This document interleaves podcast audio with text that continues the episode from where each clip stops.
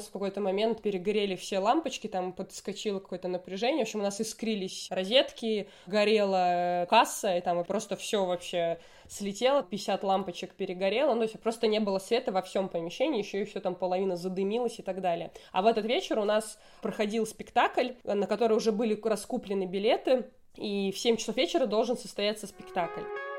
Вы слушаете подкаст «Тильда Паблишинг». Каждую неделю мы беседуем с людьми, которые выражают себя с помощью Тильды.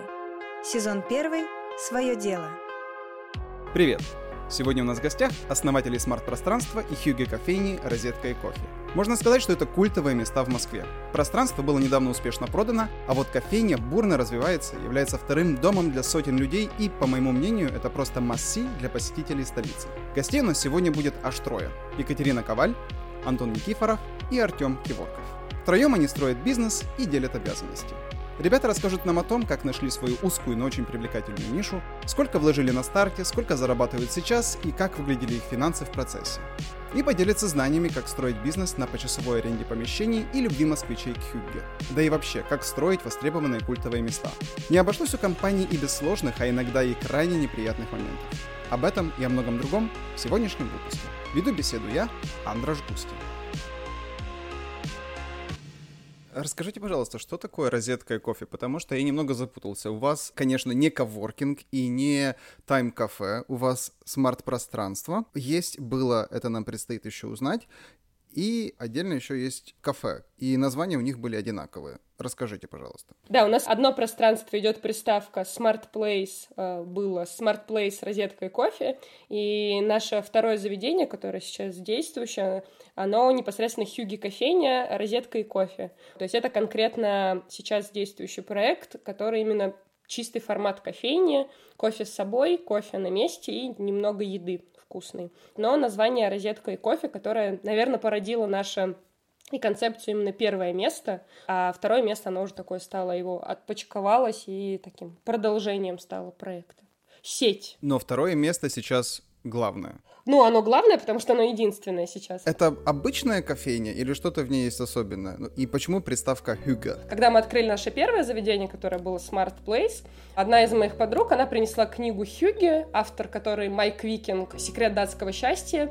Это про определенную философию, которая есть в Дании. Философия о комфорте, о уюте, о благополучии, о чувстве такой безопасности, спокойствии.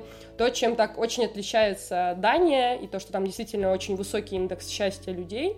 И в целом у нас, когда мы открывали непосредственно hygge кофейню «Розетка и кофе», был момент, что нельзя открыть просто кофейню, хочется какое-то найти ее призвание и какое-то одно слово, которое бы могло описать ту атмосферу, которую мы там создаем. И когда мы принесли эту книгу, в целом вот это слово hygge, оно описывает все то наше отношение, наш подход, наше видение в виде там дизайна, визуализации, всего этого. Вот как раз объединяется в этом одном странном, непонятном слове. Насколько нам удалось нагуглить, это была и вроде как остается первая hygge кофейня в Москве, и что наш основной принцип там, даже в бегущей Москве вы можете найти время на себя, просто зайдя даже за кофе с собой, просто выдохнуть, отдохнуть и как-то перевести дух, но в таком очень компактном, уютном формате. Я обычно объясняю это так, что вот наша маленькая кофейня «Розетка и кофе», которая hygge кофейня, она сделана по книге. То есть вот практически все, что не только дизайн, а идеология, отношение к гостям, философия. Ну, это очень важно отметить, что это относится даже про большую розетку, что когда нам сказали, нам кажется, что вы делаете то, что там описано, это касалось не только дизайна, абсолютно, но и именно наших подходов, всего. Наших, да, да. Как мы общаемся с людьми, какое мы комьюнити выстраиваем. То есть скорее это еще более таких именно идеологические, да, какие-то вещи, конечно, которые нам близки. Ценность есть, в людях, да. Отношения, доброта, отзывчивость, желание сделать что-то лучше. Вот этот вот весь комплекс вот этих мыслей, он нашел отображение в этой книге. То есть мы не знали изначально про эту книгу. Смотря на ваши фотографии, на ваши видео, на ваши тексты, становится понятно, что вам реально весело друг с другом. Это видно. Как вы считаете, стоит ли в бизнесе в принципе что-либо делать не по фану, не по наитию? Ну, как мне кажется, для того, чтобы у тебя что-то получалось, ты должен получать кайф от всего, что ты делаешь. То есть ты должен это делать там с улыбкой, тебе это должно нравиться, не должно быть в тягость. Вот, и тогда это будет приносить результат. И вот еще хочу дополнить, что вот мы тоже всегда говорим, и в целом это есть такие как тренды, когда у тебя идет открытый и очень настоящий бизнес, когда стоят реальные люди за этим бизнесом. Если мы внутри будет нам как-то плохо, некомфортно, мы будем это делать не в удовольствие, то снаружи люди, гости, которые видят как финальный продукт, они будут это чувствовать. Не получится скрыть и улыбаться в лицо, а за глаза уходить и там, не знаю, говорить, что нам не нравится работать с людьми, нам не нравится общаться. То есть конкретно эти вещи, которые мы делаем, они нам должны истинно, искренне приносить удовольствие. Тогда вот этот будет такой честный бизнес, что я это делаю не потому, что кто-то заставил или я там хочу заработать миллиарды, а ты делаешь, на что это тебе нравится, и тогда получается очень открытый такой open-mind бизнес, и это чувствуют люди. У вас отлично получается вести беседу, дополняя друг друга, поэтому расскажите, пожалуйста, как все начиналось. Вот можете провести вот такую хронологию и рассказать, с чего вы пришли и куда вы пришли. Итак, все это началось порядка 5-6 лет назад, когда мы там вместе собрались, познакомились, начали делать студенческие поездки, студенческие путешествия там для наших друзей, потом просто для вузов, в которых мы учились. Сегодня речь там не про поездки, поэтому про это вкратце. И, собственно, там спустя какое-то время вокруг нас образовалась некая достаточно большая на тот момент, как нам казалось, аудитория. И периодически в воздухе витали мысли про то, что, наверное, классно было бы, если бы было какое-то место, где там все эти люди могли бы собираться в Москве. И, соответственно, мы там между собой обсуждали некие возможности, что это должно быть, какое это может быть место, там бар или кофейня, или какой-то там новый формат или что-то. И почему-то там какими-то мыслями и всеми вариантами мы пришли к этому формату, с которого все началось. Это Smart Place, что-то среднее между кофейней, коворкингом, площадкой для мероприятий. А почему вы выбрали, в принципе, такой формат необычный? Что вас не устраивало в обычных тайм-кафе либо в коворкингах? Когда мы выбирали, как мы сходили, любой мальчик, наверное, в жизни хочет открыть свой бар. Вот, это естественное желание. У тебя было такое желание когда-то, нет? Конечно, было. И никого не знаю, у кого не было такого желания. Либо кафешечка, либо бар. Да, безусловно. Все это хотят, это нормальное желание, то есть в этом ничего такого нет. Но поскольку мы не пьем алкоголь, для нас тема открытия бара, для нас она не очень близка. Поэтому делать, чем ты не увлечен, было бы довольно странно.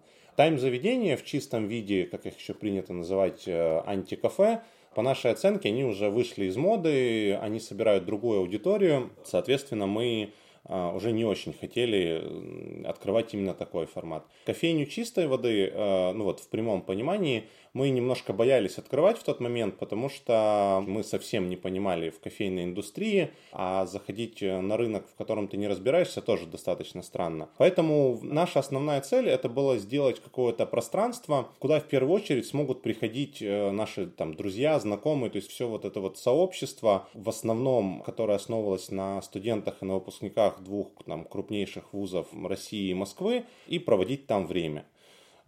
Поскольку это достаточно топовые университеты, это Высшая школа экономики и МФТИ, это люди все достаточно умные, они все работают в очень интересных компаниях, они занимаются исследованиями, то есть это довольно умная тусовка, так сказать.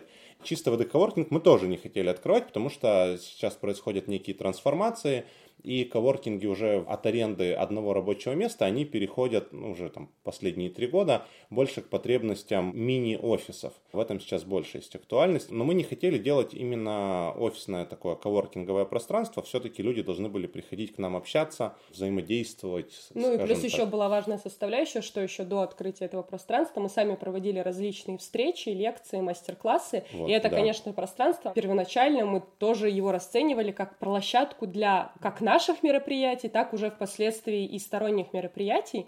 Именно поэтому, продолжая мысль Антона насчет, что это умные студенты, и если сложить слово «смарт», это действительно что-то такое умное пространство, но еще его основное отличие, почему мы хотели людям объяснить, что есть антикафе, есть как еще они называются, тайм-заведения, а мы Smart Place, потому что мы площадка для мероприятий, мы место, где вы можете поработать, место, где вы можете встретиться, познакомиться с интересными людьми, то есть такое комьюнити, комьюнити, которая вокруг образовывалась на основании нашего комьюнити, которое уже было первично перед открытием. И плюс формат мероприятий, которые мы там проводят, они тоже диктовали такой умный формат, что это и образование, и бизнес, и искусство. То есть у нас там, начиная от театральных постановок до там бизнес-тренингов, до мастер-классов, до там что, где, когда, вот эти, которые наши традиционные были мероприятия, так и там наши одни из первых, мне кажется, партнеров, думаю, вы знаете тоже эти проекты, Level 1 и Синхронизация, это лекция там на альтернативные темы, то есть это тоже наши стали одни из первых, кто у нас начали вести лекции, это Вышка, которая постоянно у нас устраивала там лекции с иностранными профессорами. И... То есть, по сути, просто мы понимали изначально, для кого мы создаем это пространство, для какой аудитории, какие у нее есть потребности. Мы эту аудиторию очень близко знаем, мы ее очень хорошо чувствуем, и поэтому вот, собственно, такими там исключениями каких-то форматов, либо еще чего-то, вот так вот появилась большая розетка, как мы ее называем. Итак, на дворе 2016 год, если я правильно помню, да, вы решили открыть пространство, и при этом все работали. Вы как, работы побросали и вложили все свои накопления в новое место, или как это вообще происходило? Примерно, да, так и вышло. Вот, у нас был большой проект до этого летом, который мы делали на море. Мы строили большой палаточный лагерь, абсолютно комфортный, там с баром, с бассейном. И мы провели там все лето.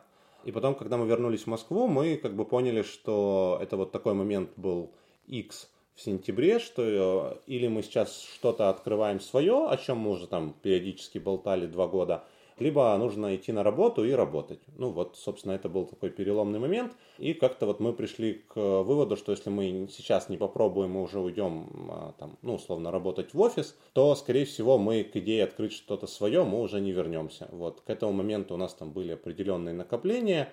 И вот так вот мы с сентября 2016 года мы активно занялись поиском помещения. И 17 декабря мы открылись. Ну вот я читал про ваши цифры, и я остался поставить себя на ваше место. Мне кажется, что должно было быть немного страшно, ну потому что аренда, месячная аренда пространства, которое вы нашли, стоила 280 тысяч рублей, если не ошибаюсь. Планируя наперед, вы должны были, наверное, как-то предполагать, что не факт, что в следующий месяц у вас все окупится. Соответственно, как минимум вам эти 280 тысяч нужно будет платить 3 месяца подряд. Как минимум. А там еще нужно мебель купить и все, и ремонт сделать. Вам не было страшно? Я не помню, но нет, ощущения. Вот серьезно, не было. Нет, абсолютно не было никакого тумана. Это было... Это не то, что там за лето морская вода в голову натекла. Мне кажется, мы абсолютно нормально понимали, что мы делаем. Мы очень точно понимали. Тут очень важно, мы очень четко понимали, для кого мы это делаем. Мы очень четко понимали, что у нас есть, спасибо им всем, огромное количество друзей и знакомых, которые там, у нас есть видео, где мы рассказываем, что мы весь ремонт мы сделали, не привлекая ни одного профессионального рабочего и строителя. А сколько денег потратили? Суммарно на открытие мы потратили 1 миллион, не считая аренду за первый и последний месяц, или 1 200 000. С аренды 1 200 000. Да. Но тут еще важный момент по поводу ремонта и срока в месяц. Хочется сказать, чтобы другие не подумали, помещение, которое мы арендовали, оно было технически готово полностью. То есть месяц мы потратили на его обустройство с точки зрения мебели. Ну, такого уже внешнего декора. Да. То есть вот мы не занимались таким как-то черновым ремонтом. Ну, то есть там был пол, стены отличные, освещение, полностью туалеты, санузлы. Все, да. То есть это очень важно, полностью обустроенная кухня. То есть там мы строили только вот такие необходимые для нас объекты, бар, столы, полки и так далее. То есть Грязного ремонта вообще не было, и все помещение было в отличном состоянии, что просто сыграло колоссальную роль. Ну, в общем, вы открылись, запустились, люди начали вас узнавать, все пошло хорошо. На какой месяц вы стали операционно прибыльными? Да, мы с первого месяца были операционно прибыльными, поэтому у нас не было ни одного месяца, где мы были в минусе. Ну вот я в РБК прочитал, что у вас, по их предположениям, это было в том году, коворкинг должен был приносить около там 250-300 тысяч прибыли. Они были правы, либо цифры занижены? Ну нет, да, они были правы, все, что касается высокого сезона, вот это примерно такие цифры всегда. Ну а когда это идет не сезон, то эта цифра точно не уже, а скорее ниже, более низкие цифры. Ну, то есть вам было комфортно, вам вот втроем было достаточно для того, чтобы не работать, а жить в Москве и заниматься своим любимым делом. Нет, этого не было комфортно и достаточно, вот, поэтому, собственно, мы дальше думали и про... Понятно, что когда ты работаешь, там, когда еще и три человека, да, стоят у истоков, то одно пространство, оно не может обеспечить потребности полноценные всех трех людей. Вот, и поэтому мы понимали, что нужно открывать что-то еще, делать что-то еще для того, чтобы увеличивать прибыль. У любого места физически у него есть там какой-то максимальный потолок прибыли или там просто оборота. Вот, и поэтому мы вот и через полгода мы поняли, что первая розетка уже в принципе она достаточно нормально работает, она какие-то приносит деньги, и поэтому мы двинулись дальше.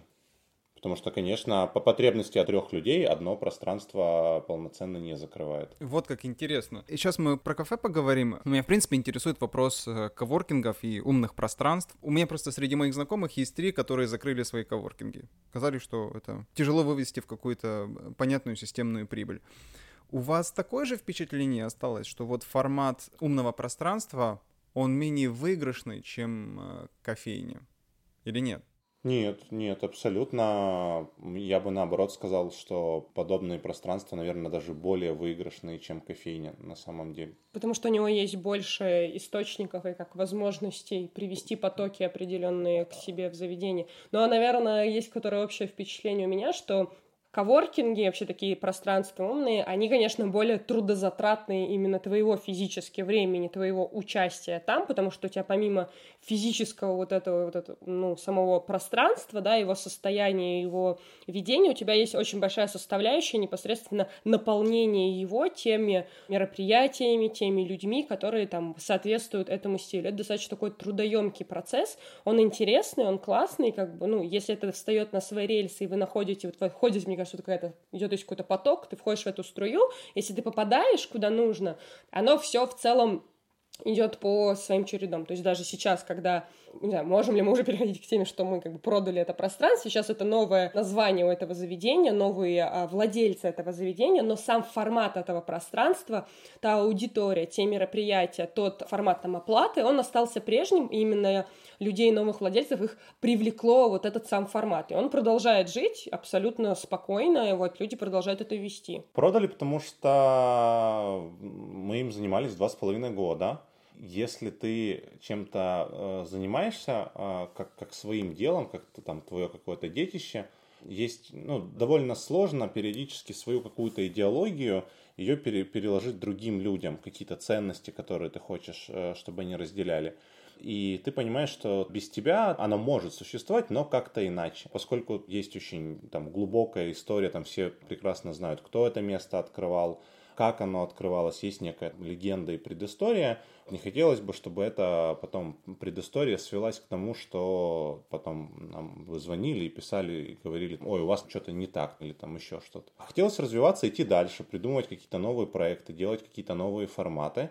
Поэтому уже по нашей оценке мы до максимальных оборотов финансовых мы довели это пространство. Больше оттуда уже было достаточно сложно получать с точки зрения, ну, чисто из-за размера площадки.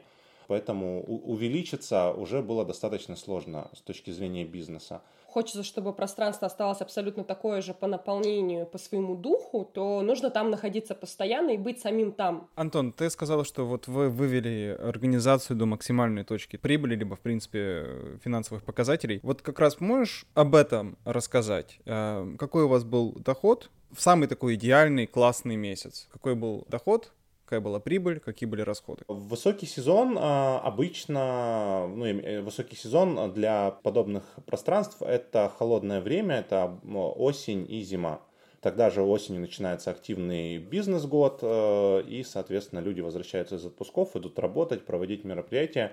Осенью у нас где-то там порядка 900 тысяч в месяц был оборот по большой розетке, и затрат где-то на этом фоне было где-то около 600-650 тысяч, где-то вот примерно так. А какие у вас были основные расходы? Основные расходы – аренда, сотрудники, которые стояли за баром, Это две основные статьи затрат. И есть переменные статьи, это затраты на молоко, кофе, разные там печенья, уборочные там какие-то средства. Вот. То есть, в принципе, статей затрат их достаточно немного в подобном пространстве. Соответственно, от количества людей росло, или от количества мероприятий росли статьи затрат по так называемым расходникам. Да, это вот все, что кофе, молоко, вода и так далее. И еще скажите, была ли какая-то там супер неприятная ситуация вот за время работы коворкинга? Ой, там у нас самая большая история. Но она не то, что неприятная, она такая, как когда спрашивают, были какие-то форс-мажоры. У нас в какой-то момент перегорели все лампочки, там подскочило какое-то напряжение. В общем, у нас искрились, розетки, горела, касса, и там вообще просто все вообще слетело, 50 лампочек перегорело, то есть просто не было света во всем помещении, еще и все там половина задымилась и так далее. А в этот вечер у нас проходил спектакль, на который уже были раскуплены билеты, и в 7 часов вечера должен состояться спектакль.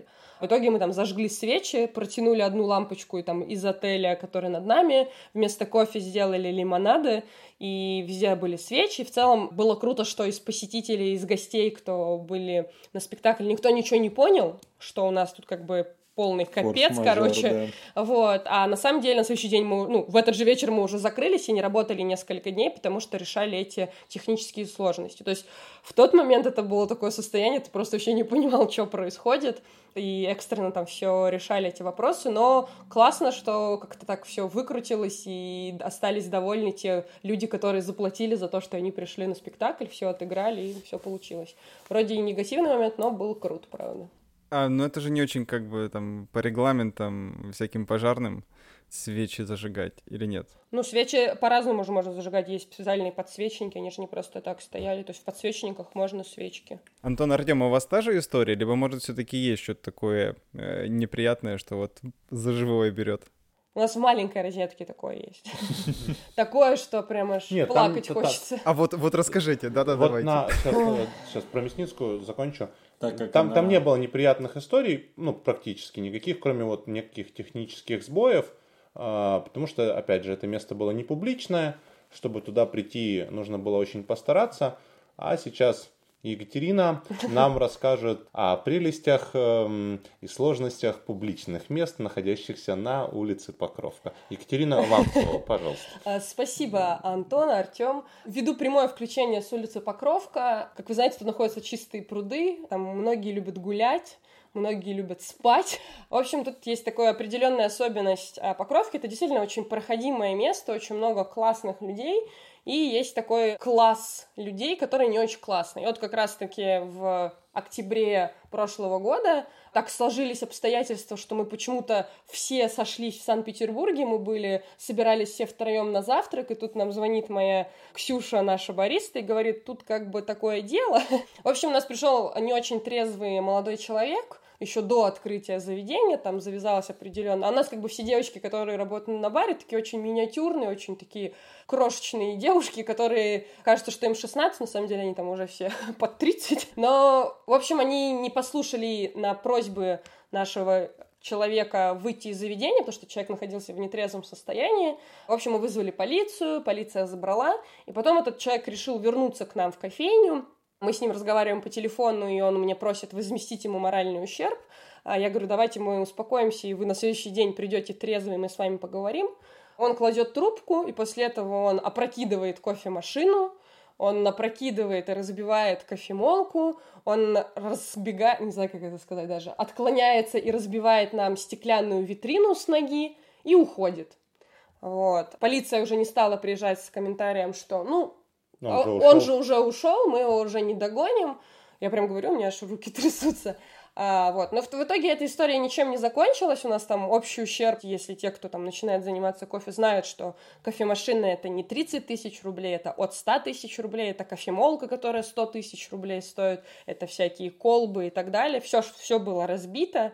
У нас есть прекрасный ролик, которым, наверное, уже стоит поделиться с публичностью. Это разбитая витрина, просто там внутри там все в стекле, это там огромная вообще потери, и я думаю, что мы еще расскажем об этом инциденте, потому что никакого итога мы не получили. Слушайте, хотелось бы закрыть тему полностью с коворкингом. У меня такой вот последний важный вопрос. Если можете поделиться, за какую сумму вы продали коворкинг или смарт-пространство? Да, можем, это не секрет, за сколько в итоге? За 1 300 000? Да. За 1 300 000 мы продали. Как считаете, это адекватная стоимость продажи? Ну, не совсем. Я думаю, что если бы у нас было немножко больше времени и так далее, то адекватно это где-то в пределах там минимум 2 миллиона, скорее всего.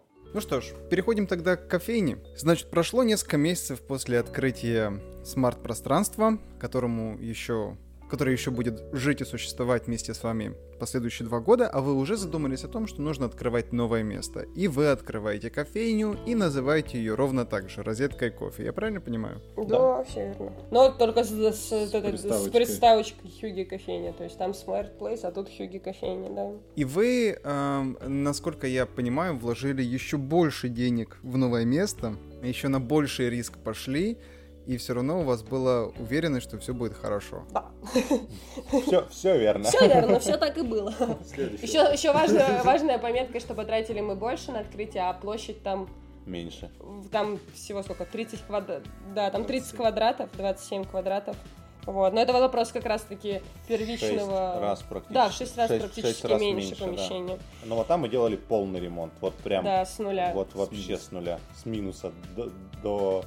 возведение стен, да, которые там есть. Вот скажите, вот после вот всего времени, что вы занимались кофейней, и я просто, на моих глазах вот там несколько кофейней открывалось, там с разной успешностью они живут. Я знаю, что вот вы уже смогли создать за это время своего рода культовое место. Вы большие молодцы в этом плане. Но вот скажите, почему не стоит открывать кофейню? Какие вот основные такие камни есть? Почему не стоит? Почему не стоит? Как не стоит? Не, мне кажется, есть определенный миф. Это такие еще смешные картинки, когда сидит чувак такой, и девушка его спрашивает: откуда у тебя столько слитков золота? Он говорит: я открыл кофейню. На самом деле жесткий юмор, потому что скорее открывать-то можно, и все круто, просто нужно понимать, что хоть и сам продукт кофе — это высокомаржинальный продукт, но сам бизнес кофейни — это не высокомаржинальный бизнес. И... Почему? Потому что это аренда. Надо Он бы, может быть, в других, если мы перенеслись бы, может, в какое-то другое место, где бы была другая аренда, просто Москва, и в целом мы, обсуждая в нашем таком кофейном комьюнити все эти вопросы, самое, что давит все кофейни, это арендная ставка, которая сейчас есть в Москве. Она, правда... Какая она у вас, кстати? 11 000 за квадратный метр.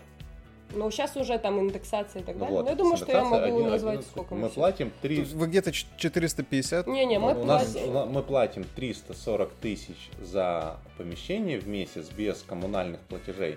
И это у нас 27 квадратов. Вот, собственно, там можно поделить 340 000 на 27, где-то порядка 11 000 получится. С ума сойти. Плюс к этому в холодное время года это отопление порядка 20 000 прилетает. Вот, собственно... То есть нужно открывать можно, это все возможно. Вопрос то, что нужно просто немножко... Все почему-то думают, что тут все в миллионах купаемся. На самом деле это не так, потому что тот объем затрат вообще всех расходов, которые есть, они достаточно высокие. То есть сам продукт, когда ты хочешь продавать хороший, качественный продукт, сам там спешлти кофе, это тоже достаточно недешевое удовольствие. И как любит говорить Аня с Фасмана, сдавала мне, что маленькие кофейни не могут себе позволить хороший кофе, потому что это дорого. Да, это действительно дорого, но маленькие кофейни идут на эти жертвы, потому что они хотят и достичь хорошего вкуса, и это невозможно, если у тебя там полностью коммерческое зерно. Предпринимательство — это в первую очередь жертвы личного времени, свободного времени, каких-то отношений, еще что-то. Это огромная тяжелая работа, и результат будет, если ты будешь работать больше, чем все остальные. Поэтому кто готов этим заниматься, у того все получится. Вот. Если не готовы, а вы исходите только из мысли: так, а что будет мне открыть, чтобы больше заработать? Классический инфобизнес, да, на чем строится. Купи нашу франшизу, получай 300 000 пассивного дохода. Это вранье. Вот, я бы так сказал. Ну, то есть, например, беря примеры, там, ребят, наши же даже друзья, которые открывают кофейни, там, наши обжарщики, которые тоже открыли кофейню, то есть ты знаешь, что человек кайфует, и он уже, там, 10 лет в кофе занимается, да, и его кофейня, это есть его дом, куда он каждый день приходит, прокачивает себя и развивает именно эту культуру. Скорее, они не уходят в какие-то сетевые проекты, а именно работают над одним местом, потому что достаточно, чтобы оно существовало так гармонично, и туда люди хотели возвращаться, там все-таки должно что-то тебя цеплять, помимо вкуса кофе. То есть вот у нас, когда было сейчас 2 года маленькой розетки, и там все Катя довела уже до такого состояния, там люди в этот день приходили как на праздник. Ну вот мне реально, тебе очень сложно. Там все наши девочки прекрасные, которые работают практически там, на самом деле, вот у нас... Ксюша 2 года, вот, да. Да, вот как открылись, так и работают. Они все там обсуждали, в каких они нарядах придут. Они шли как на праздник. Гости, которые нам приносили цветы, пироги, лазанью. То есть, ну вот, как бы это состояние, как бы это место не наше, это место общее, оно ну, не общественное, оно общее с нашими гостями. И вот этот кайф, он не стоит никаких денег, его нельзя измерить деньгами, когда люди заходят порога там с улыбкой, кричат с днем рождения и так далее. Но это нельзя оценивать деньгами. Ну, да, ну то есть это если другое, мы это про цифры абсолютно... можем немножко подробнее про цифры поговорить. Да, но сначала подождите, как вы такое место создали? Есть какой-то рецепт? По кайфу, ты любишь, и все круто. Рецепт? Значит, воду вскипятить. 2 яйца положить.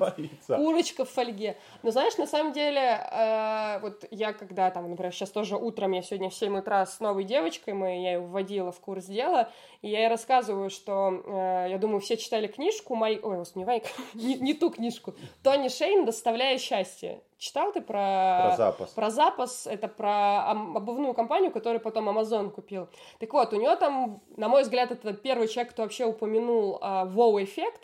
И очень круто описал вот этот воу-эффект, который вызывает продукт. Но что мне там нравится и что нам близко, этот воу-эффект все привыкли оказывать своим только клиентам, гостям, потребителям. Ты должен превзойти ожидания у своего потребителя. Но про что говорит Тони Шейн, что вот этот воу-эффект нужно вызывать со всеми своими стейкхолдерами этого процесса. То есть это с твоими поставщиками, это с твоими партнерами, это с твоей командой. Это очень важные вещи, что ты относишься к каждому как отдельная личность, отдельный какой-то проект. Это ты уважаешь интересы и смотришь на как личность, а не как какой-то расходный материал, там, ресурсы и все, и ты их делаешь. Вот этот залог того, что вот то, что Антон сказал, насчет команды, мы всегда шутим, например, там, приходят, говорят, мне говорят, это типа ваша кофейня, я говорю, говорите, что это ваша кофейня, потому что в момент, когда ты стоишь за баром, это твоя кофейня, ты тут все делаешь, ты ее наполняешь уютом, комфортом, тем, чем хочешь ты наполнить, и поэтому ребята, кто стоит за баром, они... Это не просто бариста, это люди, которые создают это место. И когда у нас был день рождения, я всем ребятам говорю, то, что так происходит, это происходит благодаря вам. Это вы это сделали. Мы все вместе вот этот процесс, мы его породили, окружили себя и вот этой какой-то добротой, комьюнити, теплом. Это все так работает, и уже в это комьюнити встраиваются такие более рыночные, нормальные маркетинговые инструменты, там и инстаграмы, и продвижение, и мерч, и мероприятия, еще что-то. Вот. Но в залоге есть какие-то ценности, которые вот у нас заложены, и мы их транслируем. И что важно, они, знаешь, не силы, вот я прочитала в книжке, давайте вот так сделаем. Они просто искренне идут от нашего такого, внутреннего ощущения, что так нужно делать. И люди это чувствуют и как-то так остаются. Друзья, вот все вместе получается. Посетители, сотрудники, поставщики. В целом да. Так и есть. Офигенно. Так, это замечательно, это красивая канва, давай теперь про цифры. Что с деньгами, да? На самом деле все так хорошо. Я знаю, что опять-таки, по мнению РБК, несмотря на то, что расходы в кафе более высокие, доходы и прибыль здесь более высокие, чем были в коворкинге. Это на самом деле так или нет? Да, это так. По цифрам я могу сказать так. Во-первых, важный момент, что с момента открытия, то есть мы начали возвращать деньги, инвестиции со 2 месяца, как мы открылись. Это достаточно, такой сложный момент, потому что, когда ты только открываешься, сразу так вот вытащить там 100 тысяч рублей и отдать их очень тяжело. Но мы так прерывисто возвращаем инвестиции, потому что когда там зимние месяцы, это у нас такое понижение, спад в силу там маленького пространства, и как поток, грубо говоря, уменьшается. Но когда у нас сезон, то есть это сейчас лето, у нас очень такой большой движ, все круто на самом деле происходит. Рассказываю по цифрам. Если это сезон, сезон начинается в мае, то выручка достигает порядка там 1,5 миллиона за месяц. Это выручка. В месяца несезонные, это начиная уже с холодов, то есть это октябрь, ноябрь, ну, такой достаточно большой у нас холодный сезон. В этом году было круто, потому что была осень теплая, но в целом вообще все холодные месяца, там порядка, 800-900 тысяч, то есть выше мы не поднимаемся. Это определенные такие моменты в силу того, что еще и возрастают затраты дополнительные там на отопление, такие какие-то технические вещи, они тоже подлетают немного. Это такой момент. Теперь насчет расходов, какие основные блоки. Самый, наверное, затратный, опять, это аренда, увы и ах. Дальше потом идет это ФОТ, и потом у нас остаются такие технические расходники различные, которые в целом там варьируются, и с течением времени мы там выстраиваем наиболее там эффективные закупки касательно там стаканчиков, еще чего-то. Но опять же нужно понимать, что пространство очень маленькое, а чтобы тебе сэкономить на тех же самых стаканчиках, тебе их нужно как минимум заказать 10 тысяч. А если нам бы привезли все стаканчики в нашу кофейню, то в целом кофейни бы не стало, а были бы одни стаканчики в помещении. Поэтому нужно понимать, что у нас там, вот сейчас мы там сидим в том же самом помещении, где мы сейчас находимся, у нас тут хранение наших расходников, то есть это еще отдельные затраты на непосредственно хранение, типа складское помещение для нашего заведения. Вот, переходя к цифрам, именно чистым каким-то прибылям, по моим расчетам, есть такой момент, что мы там как-то себе ничего и не забираем на данный момент, это честно, то есть когда у нас появляются какие-то сейчас дополнительные деньги, а сейчас в сезон это порядка там 100-150 тысяч, это просто чистая прибыль, которая остается после выплаты всего, вот просто от А до Я, выплаты всех платежей может оставаться 150 тысяч, но мы понимаем, что сейчас там наша основная цель довернуть все инвестиции, чтобы потом уже эти деньги принадлежали нам, то есть это не какие-то колоссальные деньги, и как только у тебя возникают такие дополнительные платежи, я хочу, холщовые сумки напечатать, я хочу значки напечатать, я хочу кипкапы заказать, которые там 300 тысяч стоят, все эти 150 тысяч очень моментально как-то растворяются, их не становится, потому что ты хочешь это сделать. Я, например, сама работаю еще сейчас дополнительно на работе, я в целом сама еще и люблю вкладывать. Я люблю ходить в магазины декора, и, каждые 3 месяца я покупаю все заново, типа наволочки и так далее. Это очень ценят те, кто у нас приходит. Но это тоже дополнительные затраты, я их, честно, не считаю, но они, мне кажется, достаточно приличные за 2 года скопились, просто таких личных денег, которые ты постоянно вкладываешь, не забирая что-то себе. А после твоего монолога я прекрасно понимаю, почему вы продали пространство. Да. Просто страсть, мне кажется, сместилась в другую точку. Да, возможно, есть такое какое-то. Наша любовь к каким-то ивентам, мы даже на этой площадке умудряемся делать просто кинопоказы. У нас там будет гараж-сейл, мы устраиваем буккроссинги, устраиваем концерты, устраиваем просто, я не знаю, мы стараемся, у нас там есть День миньона, очень важно, мы тебя приглашаем 1 августа. Это очень весело, на самом деле, кстати, очень крутая штука, крутой инструмент, на мой взгляд. Иногда кто-то... Нет, у нас, например, мы построили веранду, и мы делали день официальное открытие веранды и открытие окон, встреча весны и лета. И кто-то пришел из гостей, говорит, а что вообще за праздник? Я говорю, да вы что, мы окна открываем, это праздник. Все такие, понятно. То есть создание вот такого праздничного настроения даже без повода, это очень круто. Людям не хватает вот этого праздника, ощущения праздника просто в обычную пятницу. И вот мы стараемся такими какими-то штуками, День миньона. Вот нам весело, нам прикольно. У нас, на миньонском языке написаны все напитки, всем раздаем бананы, все, кто в желтом, даем скидки, и народ качает это. Они приходят, они участвуют, они как-то делают. Вот такое... без повода создания каких-то небольших мероприятий, праздников, оно даже, на мой взгляд, даже в таких заведениях, если бы все тут делали, было бы как-то, наверное, веселее жить. Время блица.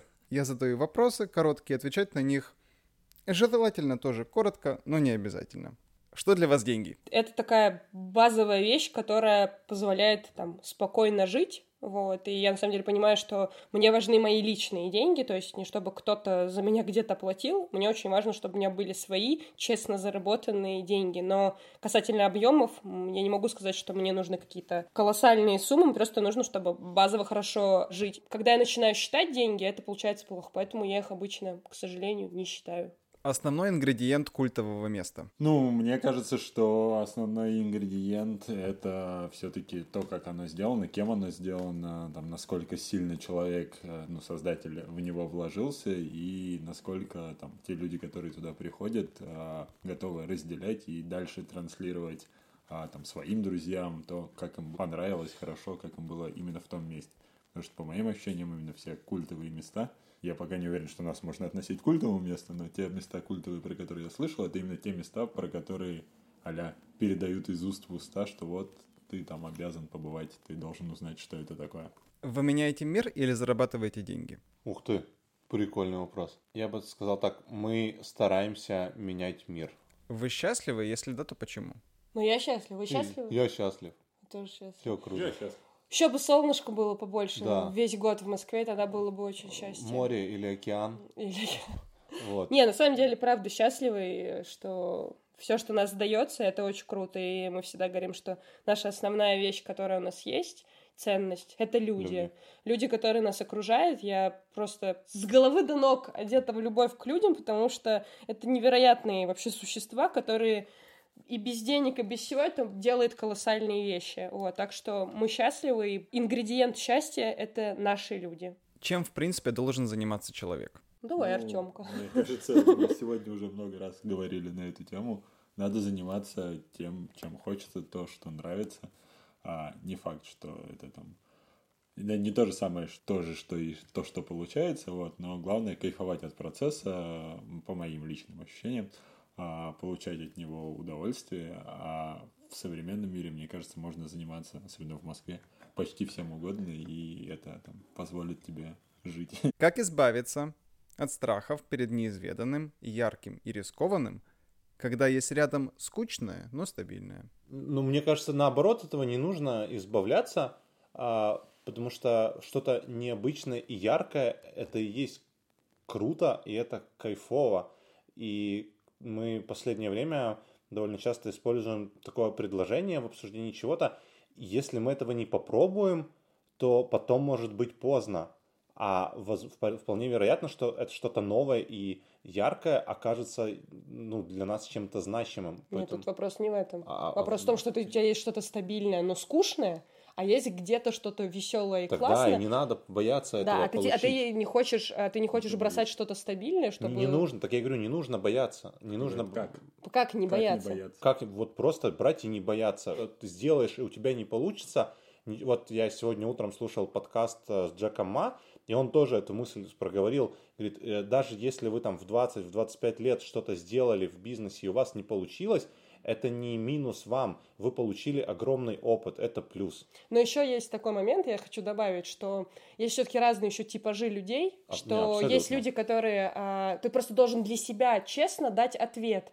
Тебе, ну, то есть тебе в том, что ты делаешь то, что вроде как публично считается скучно, может быть, тебе оно и не скучно, и нужно понимать и разделять, что является твоим отношением к этому, к определенному делу, а что является общественным мнением. И вот это сначала нужно разделить и понять, что, может быть, то, что ты делаешь, оно и не скучно, на твой взгляд. Вот, то есть нужно очень честно относиться к себе, и вот этот страх, он развеивается, когда ты сам честно себе даешь ответ, как бы, да, мне здесь комфортно работать, я не буду это менять, если тебе комфортно, зачем менять? А если ты хочешь что-то новое, ну да, тогда придется поменять, тогда и страха уже не будет, если там ты себе честно ответишь, что ты этого действительно хочешь. Отлично. И последний вопрос, завершающий. Почему вы выбрали Tilda для разработки своего сайта? Я вообще люблю Тильду, прям очень. Тильда крутая. Тильда крутая, что, мне кажется, это такой продукт. Во-первых, он даже визуально выглядит так, как тебе прям им хочется пользоваться. В чем его такой, как user experience? Мне кажется, он просто на высоте, потому что Там все максимально просто. Ну, то есть, например, я делала сайт сама, и Тёма меня потом просто там, подредактировал немного то, что мы там сделали, помог там прикрутить что-то. Но в целом ты можешь из тех блоков, инструментов, которые там есть, а сейчас нулевой блок — это вообще бомбяу, надо изучить поподробнее все. То есть это действительно такой инструмент универсальный, он очень круто устроен, и как-то он вдохновляет тебя на какие-то классные идеи. И то, что сейчас в таком тренде абсолютном, тот дизайн, который используют, те элементы, которые используют, те примеры, которые там есть, ты можешь очень конкретно выбрать, найти то, что тебе будет близко. И она прям я реально чайник, и я смогла там сделать все, и в целом все выглядит достаточно классно. От себя добавлю, имея некий бэкграунд с сайта детства и так далее, мне кажется, главный плюс Тильды — это, конечно же, скорость. То есть ты можешь реально очень быстро сделать какой-то прототип или даже полноценный нормальный сайт, да, там не тратить 2 недели на разработку дизайна, 1 неделю на верстку, потом еще 1 неделю на кодинг, потом еще все это как-то загружать. Вот у тебя есть готовое решение, которое там любому человеку, с обладающему стилем, позволяет сделать вот реально современный сайт, который будет там в условных современных трендах находиться достаточно долгое время. Очень крутой инструмент, который, правда, и та служба поддержки, и те, расценки, все это очень просто устроено. У нас, на самом деле, еще вдогонку история, что у нас в Розетку пришел один молодой человек, и он узнал о нас, увидев наш сайт в подборке на Тильде.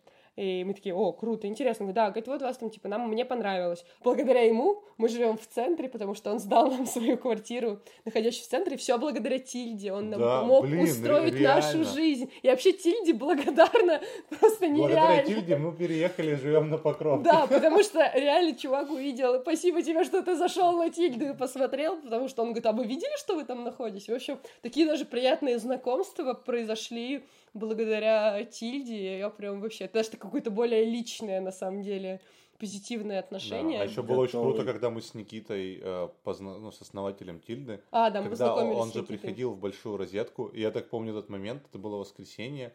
Утро, я стоял на баре, и заходит молодой человек, первый раз, и мы с ним что-то там поболтали. Я говорю: а чем вы занимаетесь? Он говорит: я основатель Тильды. И я говорю: капец, как круто! Такой хороший проект, и у нас там все, что мы делаем, там сайты и про путешествия, и образовательные курсы, и Розетка. Говорю, у нас-то все на Тильде. Вот, и у нас потом пару дней команда, помню, Тильда работала в Розетке в Большой. Связаны не только технически, но и такими личными какими-то коммуникациями. Так что односторонними. Да, это классно. Ребята, спасибо вам огромное за разговор. Было очень интересно, познавательно послушать вашу историю. Я желаю вам все время растущего среднего чека, все время растущей любви ваших посетителей, и чтобы вся Москва утопала в hygge. Спасибо тебе огромное, спасибо. Очень круто. Приходи к нам в гости, мы всегда очень рады, и что-нибудь тоже сделать мы всегда за любой вообще движ. Так что приходи. Будем очень-очень рады. Обязательно приду. Был рад, хорошего вам дня. Взаимно. Все, спасибо тебе большое. Ждем в гости. На баре скажи. Хорошо, что спасибо и вам. Все, пока-пока. Пока. Спасибо, что послушали этот выпуск. Напомню, что в гостях у нас были Екатерина Коваль, Антон Никифоров и Артём Кеворков, основатели смарт-пространства и hygge-кофейни «Розетка и кофе». А с вами был подкаст «Тильда Паблишинг» и я, его ведущий Андраш Густи, с берегов безоблачно-солнечной Петроградки. Продюсер выпуска Лара Глебова. Аудиосопровождение предоставлено сервисом Fugue. Каждую неделю мы беседуем с людьми, которые выражают себя и строят свой бизнес с помощью Тильды. Создавайте впечатляющие истории и публикуйте их онлайн. До новых встреч! Слушайте в следующем выпуске. И он говорит: давай, стели пенку, из рюкзака все вытряхивай и засовывай ноги в рюкзак. И 4 ночи где-то в Подмосковье, окруженные лесами и болотами, я в мокрой одежде ложусь на этот коврик, засовываю ноги в рюкзак, зубы у меня стучат, заснуть я не могу, и думаю, главное дождаться утра.